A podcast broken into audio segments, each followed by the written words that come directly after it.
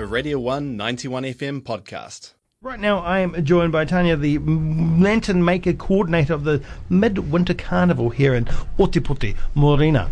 Hello. How are we? Wonderful, thank you. That's fantastic. That's fantastic. A gloomy uh, Monday morning. Let's hope come the 22nd of June the weather's just a little bit nicer. hmm Just a little bit nicer because I don't think lanterns and rain really go together. No, they don't, but there will be a wet weather date as That's well. right. Can you put a wax coating on them? Not really. Not really. Not really. And they've got candles in them for the kids' lanterns as well, so they Oh, don't yeah. like fire. Yeah. Like ra- rain. I I actually um, sent some lanterns off into the sky on Wednesday night. Mm-hmm. Just the Wednesday beam with my little friend Huia. Hi Huia, you'll be at primary school right now, but I still say hello to you. Uh, and it was much fun because lanterns are much fun, and lanterns are one of those things that invokes many feelings. Uh, and one of them is like Huia was having. It. You know, you it's a wonderment. It's great. It, it brings back, um, you know, feelings of giddy childhood. I don't know. There's just something fascinating and brilliant about lanterns.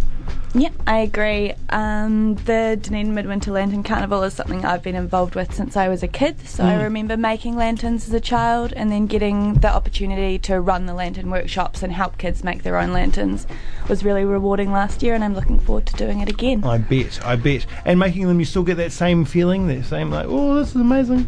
Yeah, you do. It's a little bit diluted because we make over 500 lanterns in total for the kids' workshops. Yeah. Um, but they all get that same joy out of them as well. We just have to make sure that they're following the instructions and Yes. that none of the lanterns are going to catch on fire at That's the end right. of the workshop. Yeah, one lit on fire Yeah. on Wednesday. That, Yeah. was, that was my fault. I wasn't care of it. It's just that's just part part of it. But that's the thing. We are playing with paper and fire. Yeah. Yeah. So it's, it's some things that you need to look out for. Um, right. What? First off, let's talk about the theme of, of the Midwinter Carnival. What is the theme this year? There's always a theme. Yeah, so this year the theme is the never ending night, and that's referencing Antarctica, Mm. um, where, as you may know, in some parts of the region, night lasts for about six months, during which time the ice cap doubles in size, Mm-hmm. um, which makes that massive changing environment that all of the Antarctic animals live and survive in. And so we'll be building, there'll be a team of artists building giant lanterns representing some of those bigger animals, seals and whales, um, a bunch of fish and uh, other under the sea creatures that live in Antarctica. And for the kids' lantern workshops, we'll be making fish, icicles, stars, and penguins. Oh, icicles. An icicle one. That sounds pretty cool. Yeah, I wonder what that will look like. I guess I'll find out on the 22nd of June. Um, brilliant. So, um, yeah, like you said, there's a team that makes these big ones, but we need all these troops, these little troops, kids to come in and make all these little ones that really make it um, the special uh, time that it is because, you know, you walk, you, you, you're part of it, you're in there, you're doing it. It's not just a carnival which you sit back and watch, and if you want to go faster, you walk the other way. Um, it's the thing that you can become part of. Yeah, which is pretty exciting. And we're going to be doing our call out for volunteers really soon as well. Yeah. So if you go along and you like the Facebook page, the Dunedin Midwinter Carnival Facebook page, or check out the website, midwintercarnival.co.nz, you can volunteer to help with the procession. And so that can mean carrying the giant lanterns or being a procession guide and helping the kids to stay in their sections as well. And there's also a bunch of opportunities to volunteer for the workshops where you get to work with me, Yes. which uh, is awesome. That's right, so what a you know. treat. Yeah, and so we'll be running those workshops from the weekend of the 25th and 26th of May, and then Mhm. every weekend following that up until the carnival weekend. Yeah. Uh, and we need volunteers there to help guide the kids through the lantern making right. process. My mother too started as an usher type role at the Midwinter Carnival, and look at her now. Yep. Look at her now, just making Highly outfits. involved. Lots of opportunities for uh, promotion. Yeah, yeah, Yeah. That's right. That's right. You you make make your way up that volunteer ladder. Yeah. Um, into a pay position like you did, and she did too. Um, fantastic. So, in terms of volunteers, um, not in terms of making the lanterns, but who are you looking for? What kind of skills do you need? What What do you require?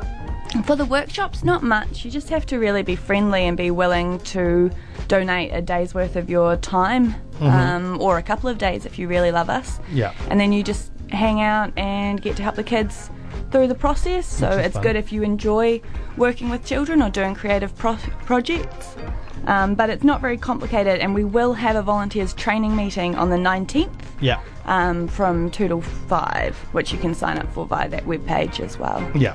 And then on the night, you're looking for people, like you said, people that can lead the procession, help the kids go follow the marked out route that you have. Yep. So if you can follow instructions um, and you've got the ability to carry um, large papier mache lanterns, Yeah, yeah. uh, then you could be a volunteer for the Midwinter Carnival. That's amazing. um, uh, awesome. So some of the workshops, um, you they they differ in um, complication. Like Yeah, know, so the fish and penguin lanterns are a little bit more complicated. Yeah. Uh, and then the icicle lantern is pretty simple.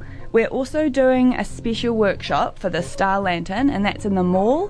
And so, unlike the other workshops, the kids don't take those lanterns home. And what we're going to do is rig them with LED lights and then use them to hang in the octagon. So there'll Oh, be little stars hanging through the octagon. So even though you don't get to carry those ones in the procession, you still get to see them being part Yeah. of the carnival. That's amazing. That's great.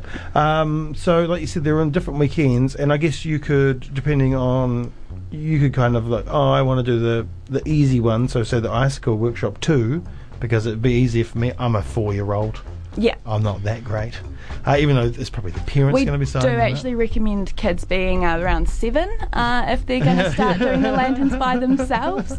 Otherwise, it becomes a lot more work for the parent, which is okay if you're a parent willing to do the majority of work for your child. But for the kids to really get um, have that motor skill to be able to get the most out of the workshop. Yeah, so if you want to be like my dad did and won me that second prize at the modelling building comp when I was a kid, even though he did all the work, yeah, I made it out like I made that battleship. I didn't. Yeah. Uh, you know, it might be a good idea um, to get the four year olds at home.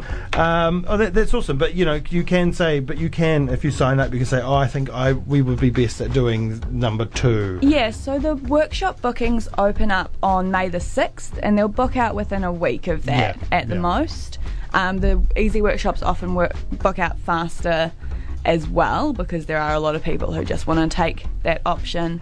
Um, So crash the site. Get there pretty much, yeah, day. just get in there on the 6th. Pick Yeah. your time slot as well. You don't just book for the whole day, there'll be Mm-hmm. a whole series of starting slots. So we start a group every half an hour to give people time to get through the steps. Mm-hmm. Um, so you'll pick your time, you'll pick your date, and then you book in, get a confirmation email, and then you just bring $10 along on the day to pay for the workshop uh, and build your lantern. Yeah, that's right. And um, workshop three, can you just turn up?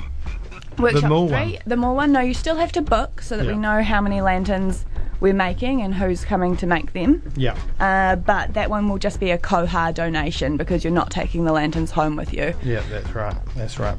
Uh, because you get to keep these lanterns after the festival You forever. and ever do, which is pretty exciting. And I Yeah. particularly, if I was going to be making a lantern this year, I would pick the Penguin Workshop Yeah. to take the Penguin lanterns home because those are super cute. Yes, of course you've Yeah. already you've already made, you've made them you've made the mold you've made the things up. Yeah. Um, and so what are them? Is it just paper and wire? And cane. And so cane. cane. is the what we use for the structural bits. Classic. Uh, and then we just paper over it. So most of the steps of lantern making is just getting your cane to sit in the right places. Yeah, that's right. Well, Yeah. need it to, don't you? Yeah, Otherwise and we make that as easy as possible for people. So we pre-cut and give really clear instructions for Nice. the volunteers to help people with as well. Nice. It's a great way to get involved with one of our greatest community events, the Midwinter Carnival. It's only growing by strength and strength every year. Even now, we don't even have to be midwinter. We've got a summer thing now. Yeah. You know, it's Yeah. crazy. And the Midwinter Carnival is actually one of the longest sort of seasonal celebrations in a city centre in New Zealand. Mm, yeah, that's right. Um, it's been running for over 20 years. it's classic. Yeah. It's pagan as fuck. Uh, I'm sorry, I swore. there. it seems like it is. It's brilliant. No, I love it. Uh, so if you want to get involved, like you said, Facebook page, easy to find, Dunedin Midwinter Carnival. Yeah. Yeah, and there's also the website, which is midwintercarnival.co.nz, and just click on the volunteers um, piece, of workshops, or the volunteers, either either, uh, and it will send you to the right places to go. Uh, get involved in this amazing community event. Um, it's one that I think it just brings out a lot of spirit. There's something about it uh, compared to some other events that we have. I don't know. It's just one that you're a lot more connected with. So it's definitely uh, great to get involved in. Plus, volunteering, especially if you're younger, looks great on the CV. It does, and I will write you a reference letter myself if you need one. Well, there you go. There you go. You, you, stu- you students out there, you know, these things are important this day and age. PhD ain't going to guarantee you a job, but if you do enough volunteering, you look like you're committed. Get Yep. it done. Hey, thank you for coming in. Awesome. Thanks for having me. You are more than welcome.